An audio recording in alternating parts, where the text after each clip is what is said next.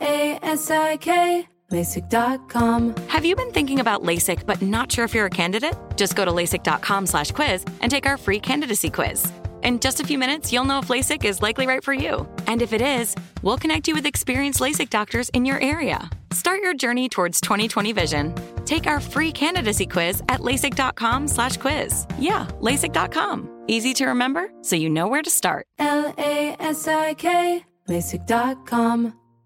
When you think about the future, what kind of technology do you envision? Whatever the future holds, artificial intelligence will undoubtedly be at the heart of it all. Join Graham Class as he hosts season two of Technically Speaking, an Intel podcast, and hear from the minds transforming healthcare, retail, entertainment, personal computing, and more with the help of AI. Tune in every other Tuesday and explore the latest technology that's changing our world today and creating a more accessible tomorrow. Listen to Technically Speaking, an Intel podcast on the iHeartRadio app, Apple Podcasts, or wherever you get your podcasts. What's up? This your boy Lil Duval, and check out my podcast, Conversations with Unc, on the Black Effect Podcast Network. Each and every Tuesday, Conversations with Unc podcast feature casuals and in-depth talk about ebbs and flows of life and the pursuit of happiness. Unlike my work on stage, I tap into a more serious and sensitive side to give life advice and simply offer words of encouragement, yet remind folks to never forget to laugh. Every Tuesday, listen to Conversation with Unc, hosted by Lil Duval on the Black Effect Podcast Network, iHeartRadio app, or wherever you get your podcasts. Presented by AT&T. Connecting changes everything. You know you've got a comeback in you. When you take the next step, you're going to make it count for your career, for your family, for your life. You can earn a degree you're proud of with Purdue Global. Purdue Global is backed by Purdue University, one of the nation's most respected and innovative public universities. This is your chance. This is your opportunity. This is your comeback. Purdue Global, Purdue's online university for working adults. Start your comeback today at purdueglobal.edu. From UFOs to psychic powers and government conspiracies, history is riddled with unexplained events. You can turn back now or learn the stuff they don't want you to know.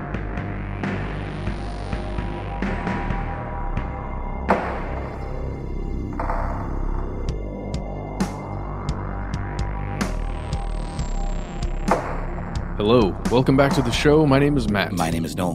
They call me Ben. We are joined with our returning guest, super producer, Casey Pegram. Most importantly, you are you. You are here. That makes this stuff they don't want you to know. Today, we are diving into something that uh, many of you and your fellow conspiracy realists have asked us to do for a number of years. We're touching on the concepts of conspiracy and music. That's correct. The music industry is cutthroat. It's brutal. It's often described as a zero sum game. Yeah. But wait, Matt, Noel, Ben, you might be saying, none of you are uh, kings of a music empire. Impresarios, if you will. Yeah. No, we're not even really that cultured.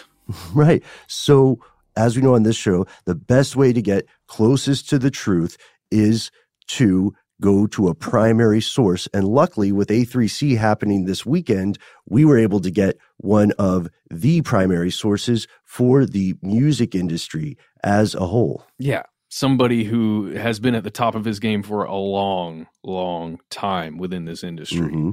And I guess the best way to introduce the person we're interviewing today uh, would be through just a, a little bit of background. Noel, would you do the honors? Yeah. So today we interview a guy um, who I was not intensely familiar with by name alone. His name is James Prince or Jay Prince.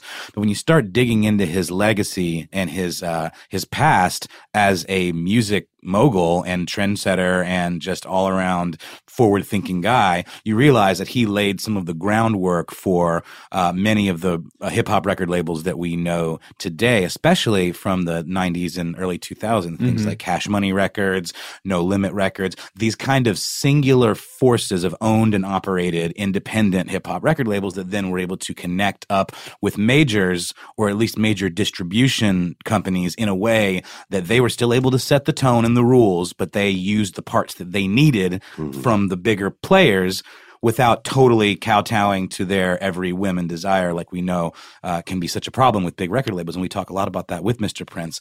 But he founded um, a label called Rap-A-Lot Records in, I think, 1985. Isn't and that right? then the first album was dropped in 87. That's right. And um, he did this when he was at the time working at a used car lot that he owned and operated. And he did it to get his brother, who was a rapper who went by the name Rap a Lot, to get him to keep him from becoming a victim of the situation that they lived in in Houston, Texas, in a neighborhood called the Fifth Ward. Yes. And he talks a lot about that. And so he um, kind of assembled a group called the Geto Boys. The most famous of their tracks that I'm aware of, I uh, showing my age and my squareness, but is is "Damn It Feels Good to Be a Gangster," which A is prominently huge song. huge, Huge song, but also prominently featured in an amazing scene in the movie Office Space. he also uh, he also managed Devin the Dude. Yeah. If you're if you're a fan of that, he uh, there's a great song called uh, "And Then I Got High." Actually, Devin the Dude has a bunch of tracks. I'm, I'm gonna go listen to him after this interview,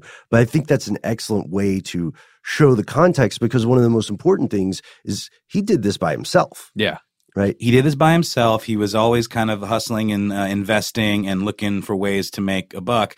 And in doing that, and in all of these various endeavors throughout his life, not to mention the fact that he was a very successful and continues to be boxing manager. Yeah. Managed uh, a, a little guy by the name of Floyd Mayweather. I don't for, know who that is. minute. Yeah. So this guy's been around. And in that, in those journeys that he's been through in his life, he's seen some stuff, specifically some stuff they, they, the record industry, the mm. music industry, The government. the government The boxing industry, all of Yeah. these people. do not want you to know. so let's, you know, don't take our word for it. Let's hear from him. Let's jump right in. Our guest today is James Prince. He's the founder of Rap-A-Lot Records, a legend in the music business and beyond. His memoir, The Art and Science of Respect, is available now as you're listening to this. You can get the book today on Amazon, or you can head over to Apple Music and listen to James Prince read the entire work in audiobook format. Thank you for coming on the show, sir. Uh, yeah, it's a privilege and honor to be here. Uh, what what do we call you, James? Oh, you can call me James J. Prince. I'm going to go with Prince. Is that okay? Yeah, I, Okay. I like You- that. This Yeah. studio where we're recording this is called Prince. This is the Prince studio. Oh, yeah.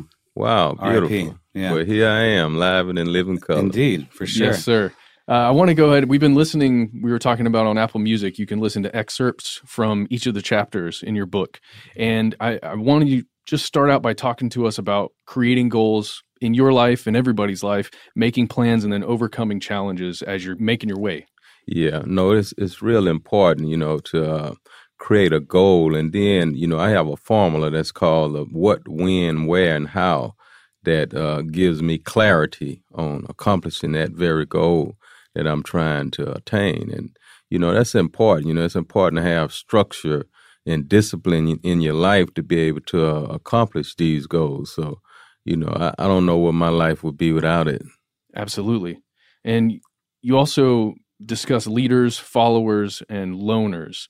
And uh, can you just tell everybody kind of where you found yourself and how you've evolved?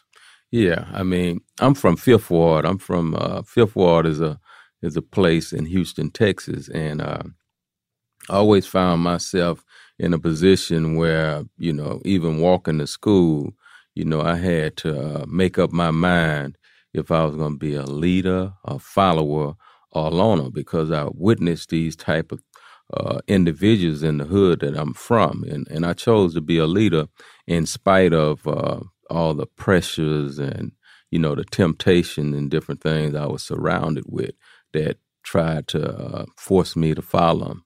You know what I mean? It's like organizations, believe it or not, that exist in the hood that try to pressure you to follow them. And in spite of uh, all of those obstacles, I chose to be a leader because you know I understand that in order to be a great leader, you have to be a good follower as well. But that's following things of the light, not the dark. So you talk a lot about how when you grew up, you were constantly felt like you were being circled by sharks that were trying to get at you and take away what you had. And so much about the rap game is about turf and about owning certain blocks or you know all, of the things that kind of trickle down from the things you hear about anything growing up in an area like this. You started an independent label you know with uh, rap a lot records that sort of set the tone for a lot of the labels we know like no limit records cash money these indie labels that had bigger distribution deals but put out tons of content all the time. You sort of set the model for that.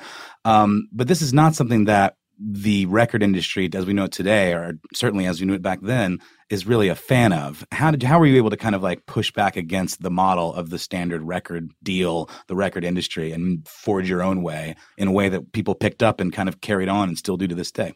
Well you know the models the the majors the powers that be didn't embrace me. I wasn't welcome to the table in the beginning. So i had no choice but to do it my way.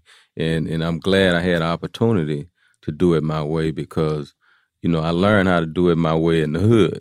And, and I learned the importance, you know, my hustle always been, you know, to, you know, put product out there, you know what I mean? To make money. If, other words, I never liked the, the major system dropping one album a year or two albums every two or three years. It never made sense to me. You know, I, I felt like a lot of money was being left on the table so my objective was, you know, I had a lot of artists. I wanted them all to eat.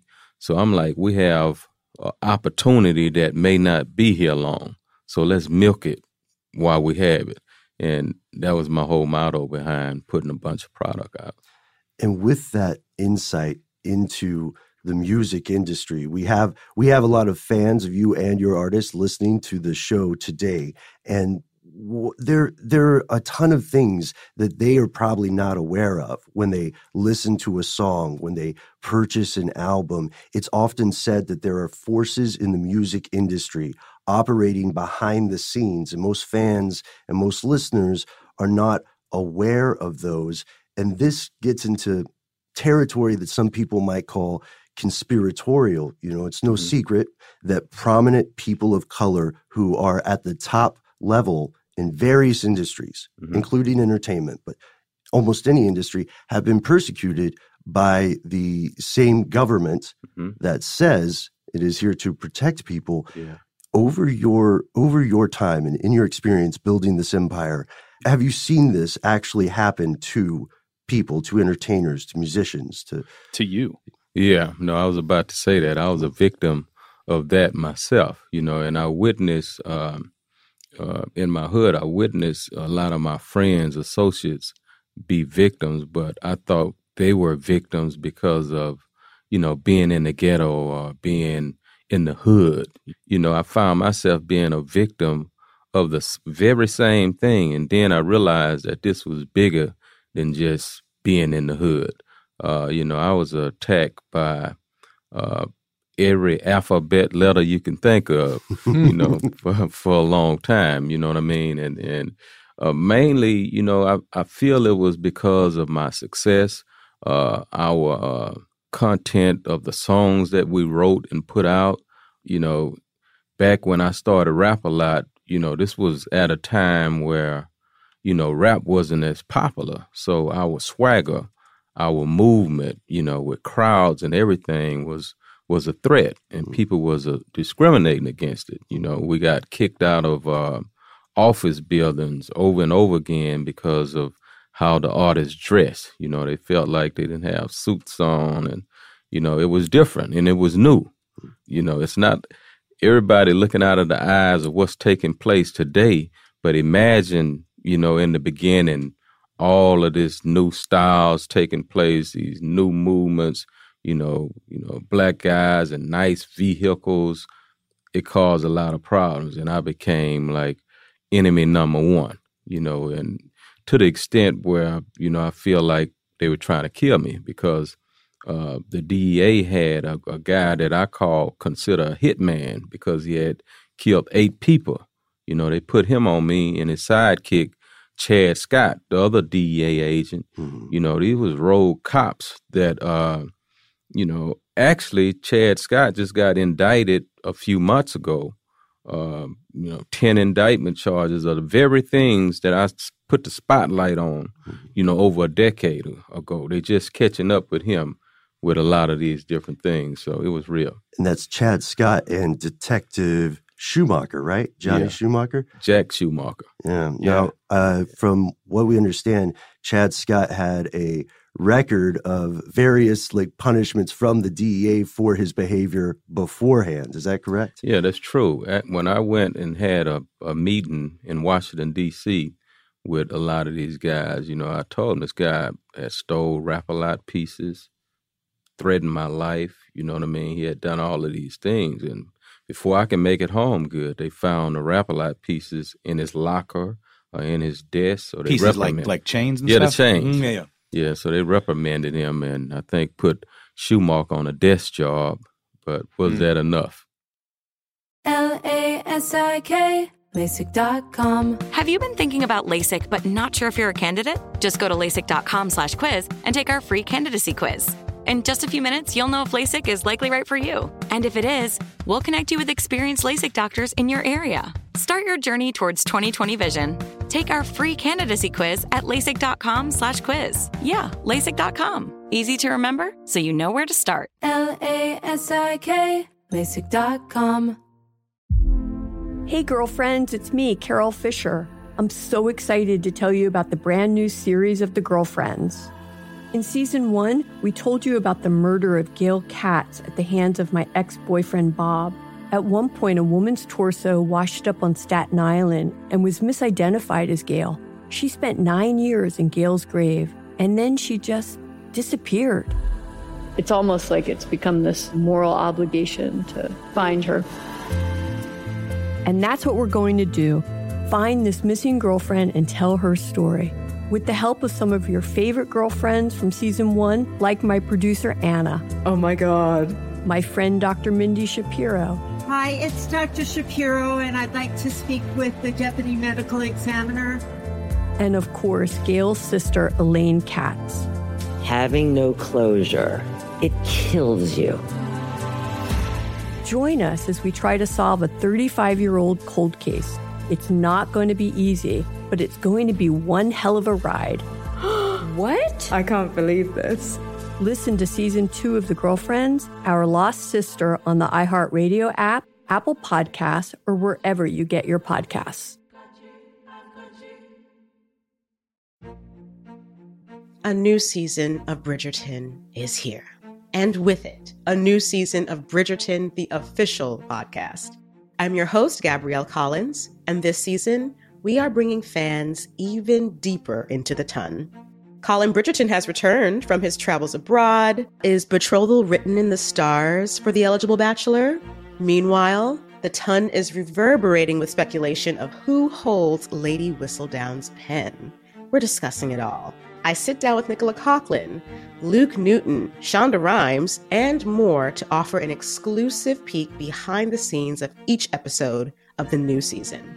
Watch season three of the Shondaland series on Netflix. Then, fall in love all over again by listening to Bridgerton, the official podcast, on the iHeartRadio app, Apple Podcasts, or wherever you get your podcasts. Subscribe to catch a new episode every Thursday. We started talking about this incident. Drugs and uh, officials cover up. you couldn't believe it. From iHeart Podcasts. It's like the police knew who he was before they got here. A story about money, power, and corruption. The medical school dean at USC was leading a secret double life. She's breathing right now? Yes, she's absolutely breathing. I'm a doctor, actually. There's no way that that guy's a doctor. I'm Paul Pringle, and I'm an investigative reporter for the LA Times. This is the story of an investigation that starts in a hotel room in Pasadena, California, and reaches all the way to the top of two of the most powerful institutions in the city of Los Angeles. When people fall in line, they fall in line. Looking back, I realized, oh, everyone knew. This is Fallen Angels, the story of California corruption. We're always going to have predators. It's the good people who stand by and do nothing that allow them to flourish. Listen to Fallen Angels, a story of California corruption on the iHeartRadio app, Apple Podcast, or wherever you get your podcasts.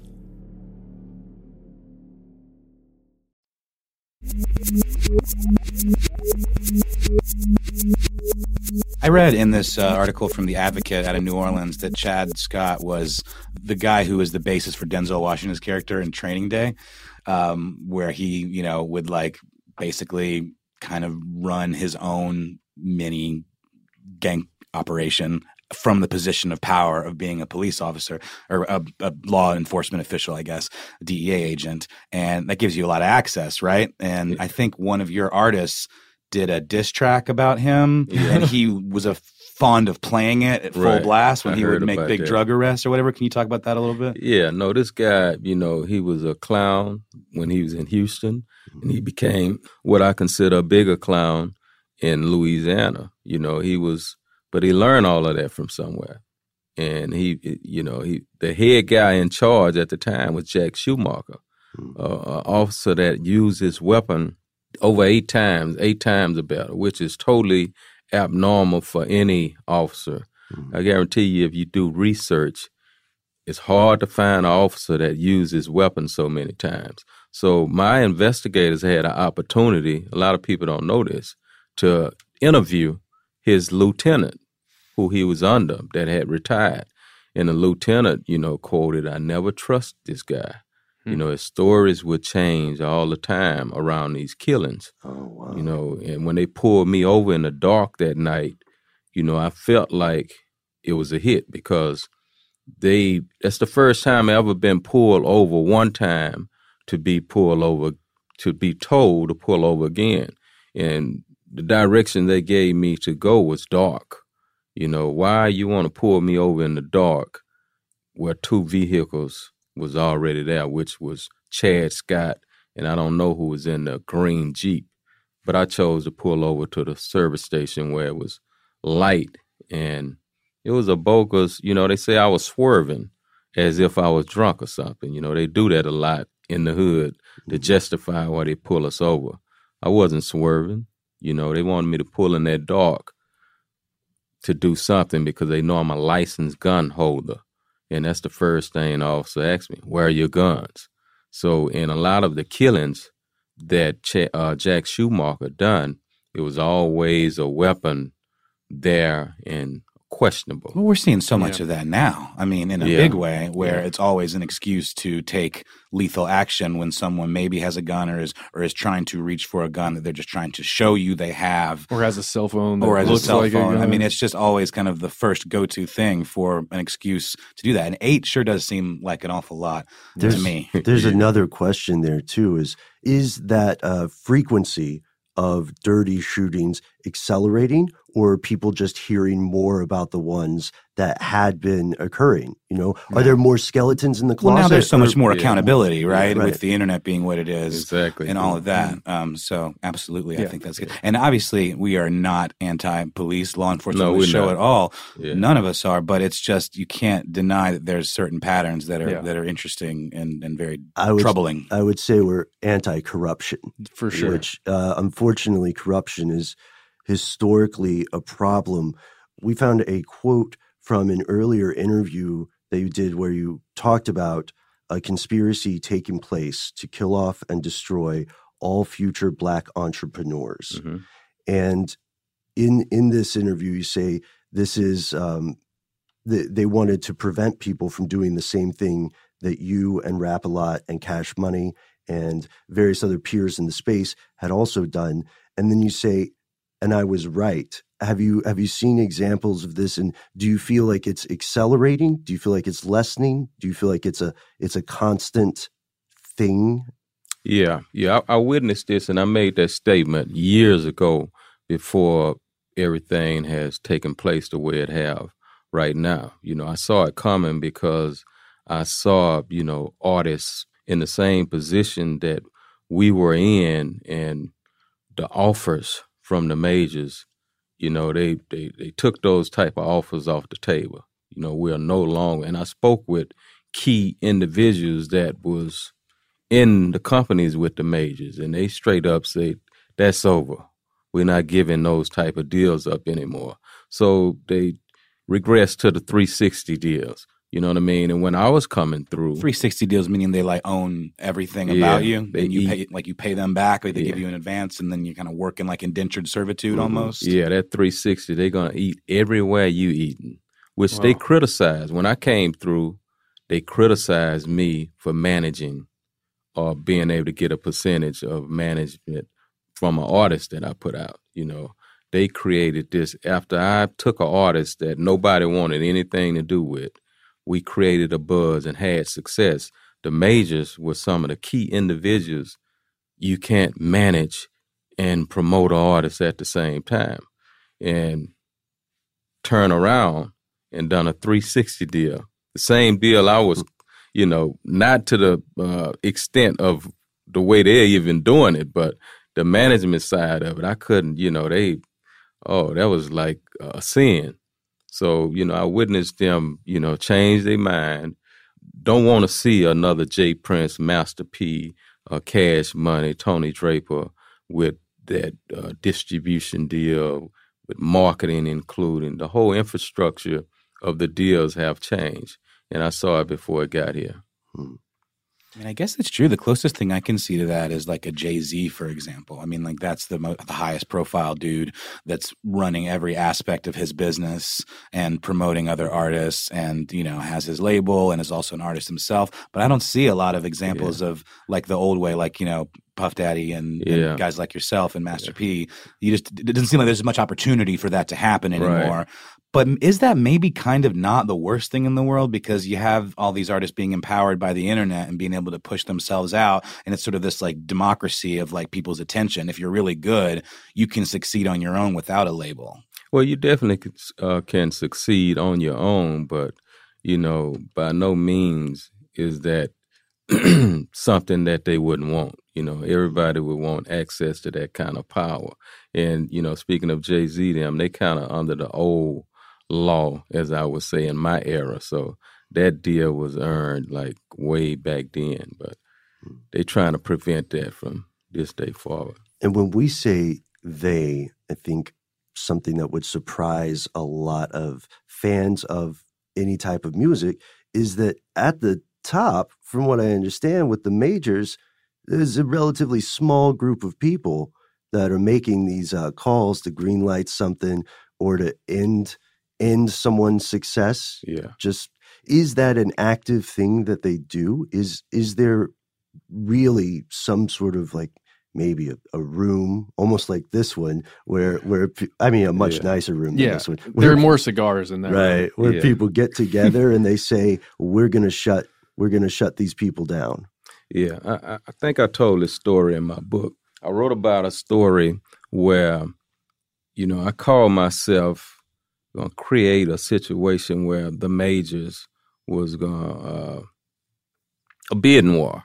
And I went to, I think, Capitol Records, and I'm interviewing with a guy, you know, to tell him what I wanted. And I left Capitol and went over to Giant to speak with Irvin Azoff and I'm trying to use this offer that I got against Irvin Azoff to only, you know, witness that Irvin Azoff knew everything that was offered to me over there at Capitol. So you're like floating this out there to kind of do a little Right. litmus test to see what they know. Yeah, which kind of blew my mind. So at that point, I understood right then, okay, these guys are working together. You know, there's a network, a system in place where they're sharing information. And I witnessed this on so many different levels.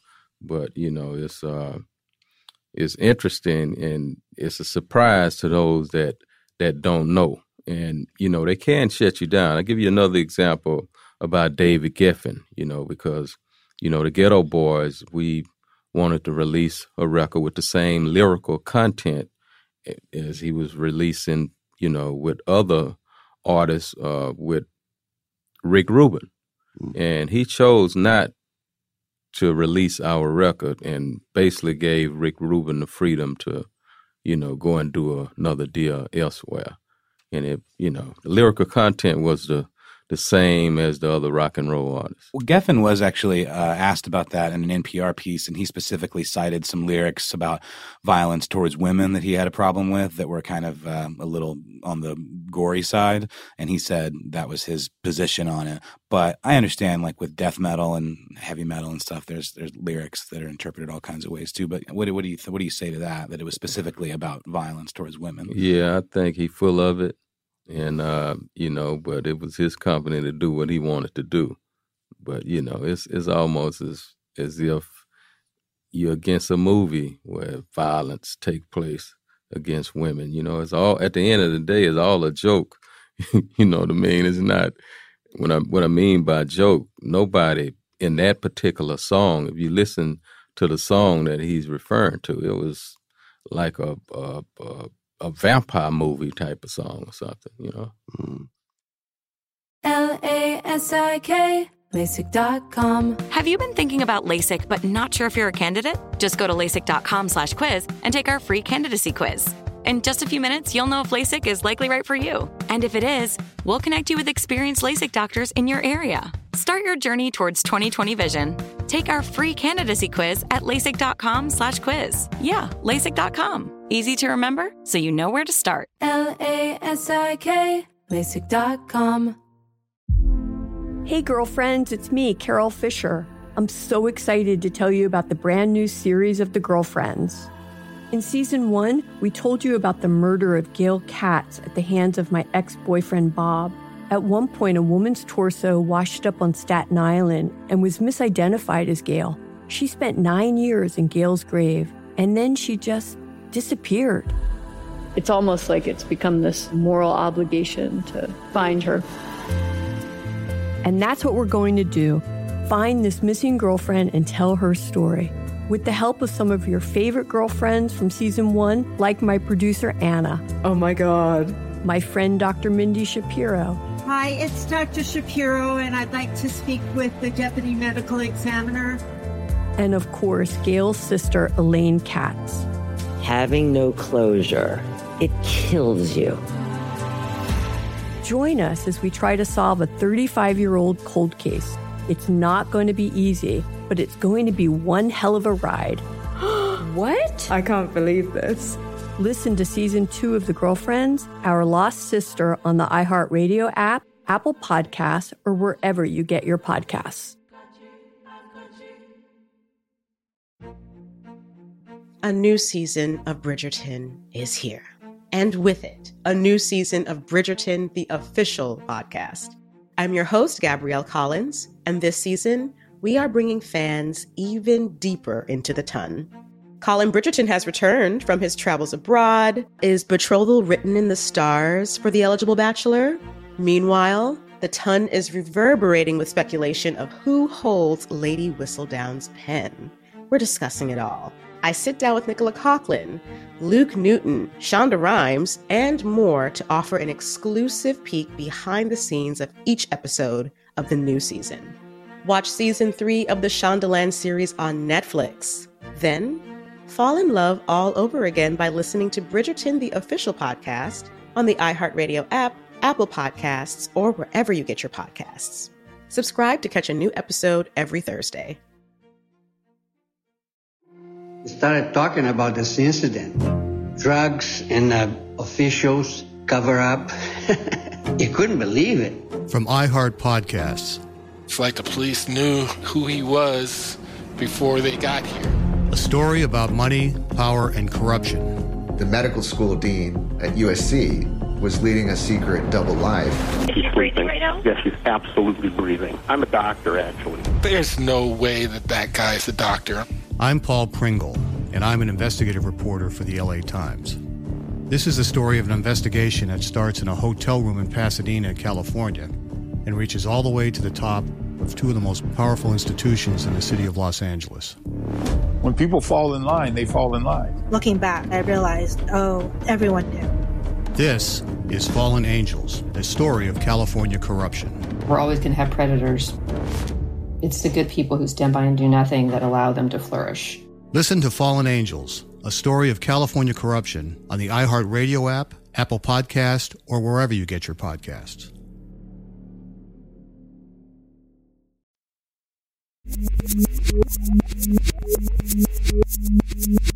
Can I can I jump to something real fast?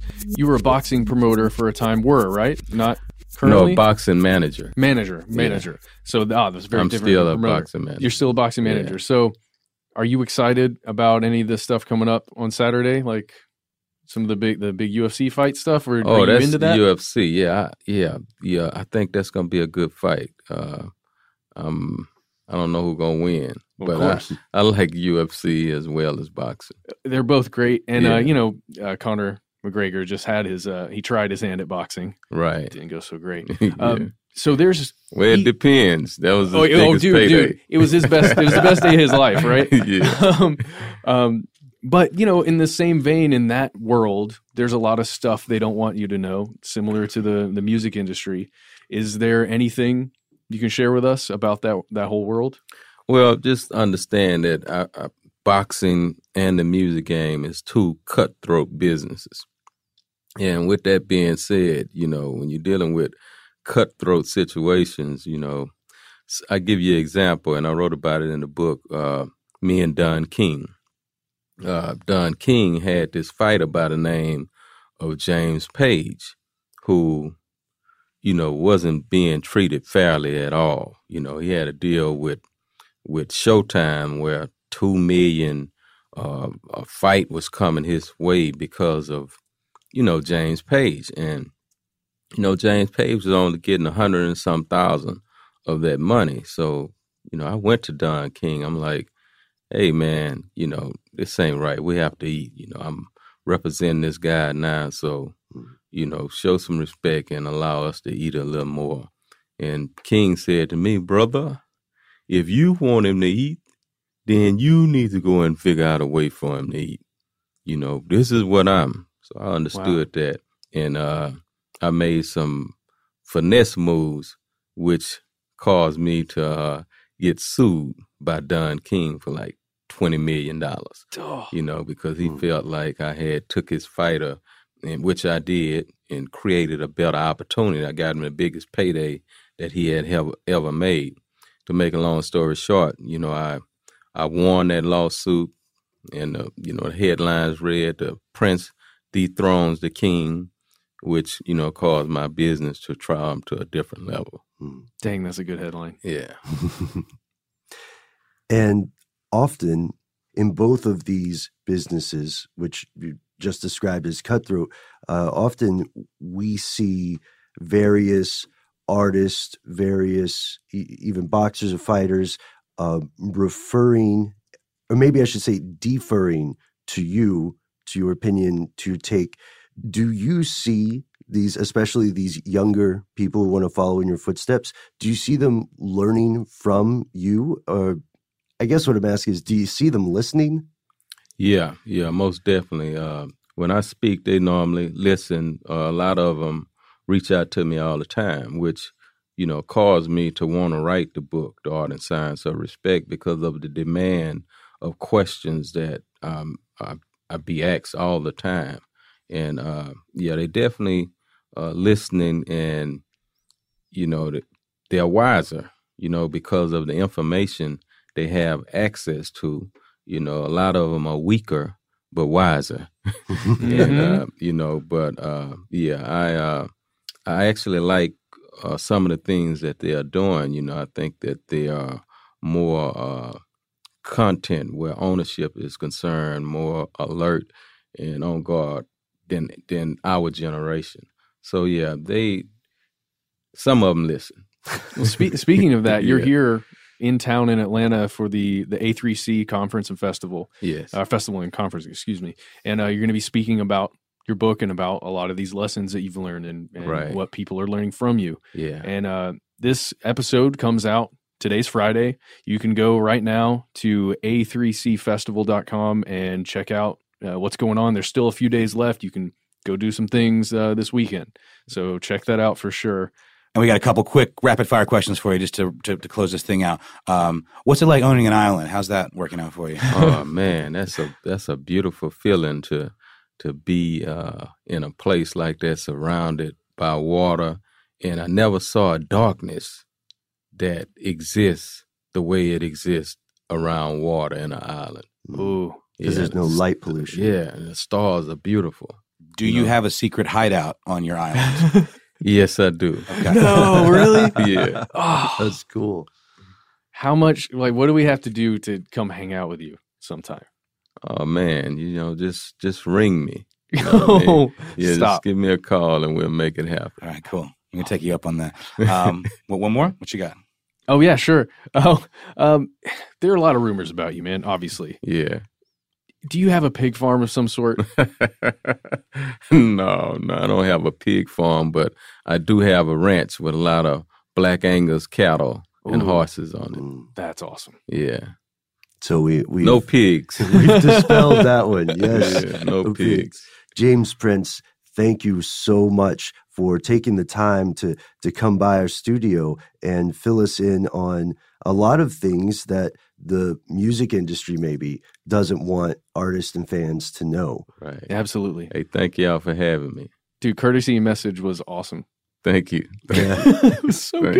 good. Yeah. All right, we're back here uh, with just the three of us in the studio.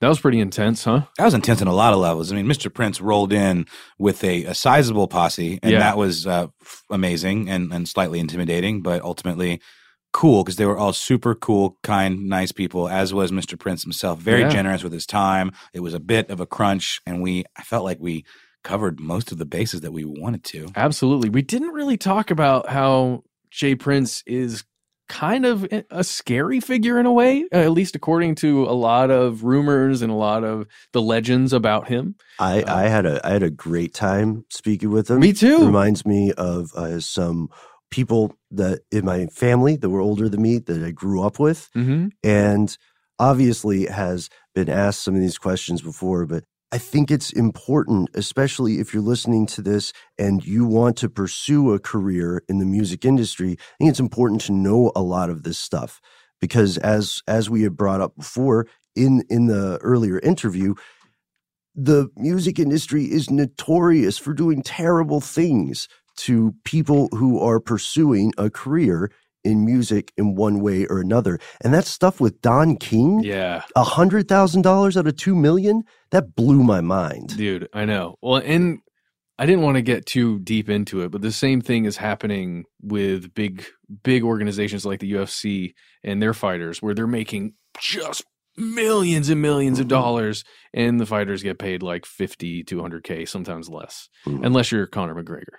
Unless you're Conor McGregor. And you know, it might not surprise some people that there are rumors floating around about this guy, you know, having to maybe crack some some heads in his day or Yeah. have them cracked on his behalf because you don't get to the top as a one man show Yeah. by being a sweetheart to everyone.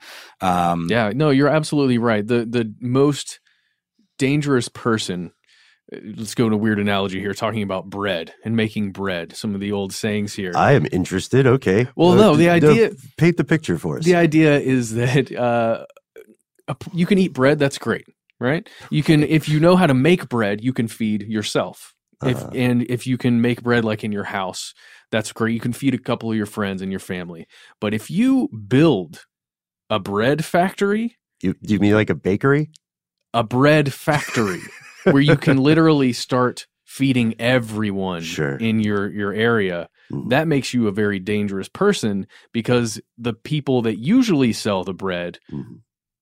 they can't sell it anymore because you're making it probably at a little cheaper price and you're giving you it maybe you're giving some away just that whole idea of being controlled by an outside force like- Versus owning the means of production. yeah Not to get too Karl was that Marx was on that, yeah that's what i'm saying Yeah. i'm was that stupid That No, was no, pretty- no, was great. And that's a big part about his struggle with the record industry too, is because this is a guy that kind of came in, built his own model where he owns the means of production. He does it himself, or Yeah. he leagues up with just the bits of the bigger distros and, and labels that, that he needs and then says, I don't need the rest of this, you know? yeah And that is a model that's kind of coming back around now Sure. in terms of independent labels doing well, in terms of um, individual artists more owning the means of production, in terms of being able to afford to press their own stuff Yeah. more cheaply or release it digitally or make money touring. And I guess the the issue is there's maybe not millions and billions to be made as much anymore as there were in the old days, except for a very small elite group of people that are still largely controlled by the big record labels. But it's still interesting to see that evolution uh, and to see how he looks at the way things are now. It sounds like he doesn't have a completely bad uh, outlook on it, but it also doesn't That's sound like he's a, a huge fan of the current uh, digital, you know, artist driven model. Right. Yeah. There there were a ton of questions that we didn't get to, and we wanted to make sure we got to the things that were uh, more in the in the realm of cover ups, the things that would be helpful uh, to you and your fellow listeners. But we left the interview with with several questions still there. Oh I, my God. I wanted to take time to say, "Oh, what do you think of this specific artist? What do you think of this person?" I wanted to ask him honestly about Mm. Kanye and his recent SNL uh, appearance. There's this whole Yeah. Mm-hmm. He gave this whole speech at the end after the the show stopped After the being second, live. yeah, performance. Um, well, it was it was the third performance. Ah, Like at the end, where you know everybody comes out on stage and Mhm. everything. Kanye did another song, and they had to cut it off because it was like 102 or something. Mm-hmm. Uh, it ends at one o'clock in the morning, and then he gave just a really long speech.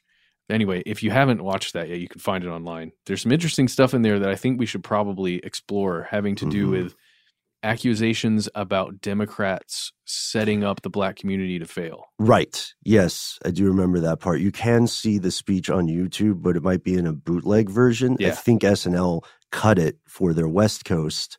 Chris Rock actually filmed a lot of it. Seriously. So let us know what you think about cover ups in the music industry, about the ways in which the US government or other governments may persecute musicians or entertainers. You know, how do how do governments navigate or negotiate with uh, cultural power centers? Yeah. You know, and we want to hear your thoughts. We also want to give you a brief, brief spoiler.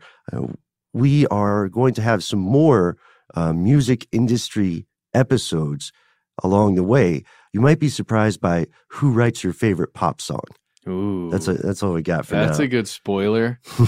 Should we just go ahead right now while we have a chance and just call out the Culture Kings, like officially, what do you mean? and just say, "We we heard it. We heard what you said. That's all. Oh, yeah, I'm having fun with that. We heard what you said. And this aggression will not stand. No, no, it will not. oh no, yeah. Uh, But we love you guys, and you know we look forward to uh, putting out the episode that we just did together. Yeah, Matt loves you. Uh, so, yeah, I'm playing. So yeah, Jaquise Edgar, that's their names. Uh, thanks so much for the thanks so much for the shout out. Thanks for the call out. Great to be on the air, and uh, we talking with you soon. In the meantime, you can find us on Instagram, Facebook, Twitter.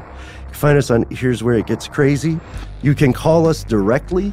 We are one eight three three STD. STDWYTK. So you can put the hype on the STD. It's always gross, and I'm sorry we do that. Uh, if you don't want to do any of those things, go ahead and write us in good old fashioned email. We are Conspiracy at howstuffworks.com.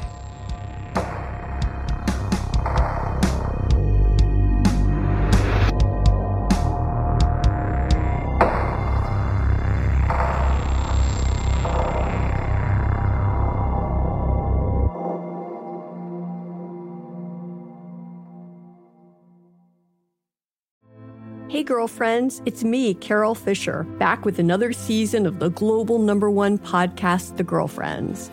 Last time, we investigated the murder of Gail Katz. This time, we're uncovering the identity of the woman who was buried in Gail's grave for a decade before she disappeared. Join me and the rest of the club as we tell her story. Listen to season two of The Girlfriends, Our Lost Sister on the iHeartRadio app, Apple Podcasts, or wherever you get your podcasts. Hi, I'm Michael Rapaport. And I'm Kibi Rapaport. And together we're hosting Rapaport's Reality Podcast. We have a passion for reality TV, and we're inviting you into our living room. We're dissecting the drama and we're giving praise to the single greatest form of entertainment on television today. That is right. Reality TV is the greatest form of entertainment on television today. Listen to Rapaport's Reality with me, Kibi Rapaport. And me, Michael Rapaport, on the iHeartRadio app, Apple Podcast, or wherever you get your podcast. A new season of Bridgerton is here. And with it, a new season of Bridgerton, the official podcast. I'm your host, Gabby Collins, and this season, we are bringing fans even deeper into the ton. Watch season three of the Shondaland series on Netflix, then fall in love all over again by listening to Bridgerton, the official podcast, on the iHeartRadio app, Apple Podcasts, or wherever you get your podcasts. Subscribe to catch a new episode every Thursday. I'm Scott Weinberger, journalist and former deputy sheriff. In my new podcast series, Cold Blooded, I'm embedded in the cold case investigation into the death of firefighter Billy Halpern. Experience this investigation in a truly unique way, untangling secrets that may reveal the answers to not only one case, but almost a dozen. Listen to Cold Blooded, the Apollo Gym Murders on the iHeartRadio app, Apple Podcasts, or wherever you get your podcasts.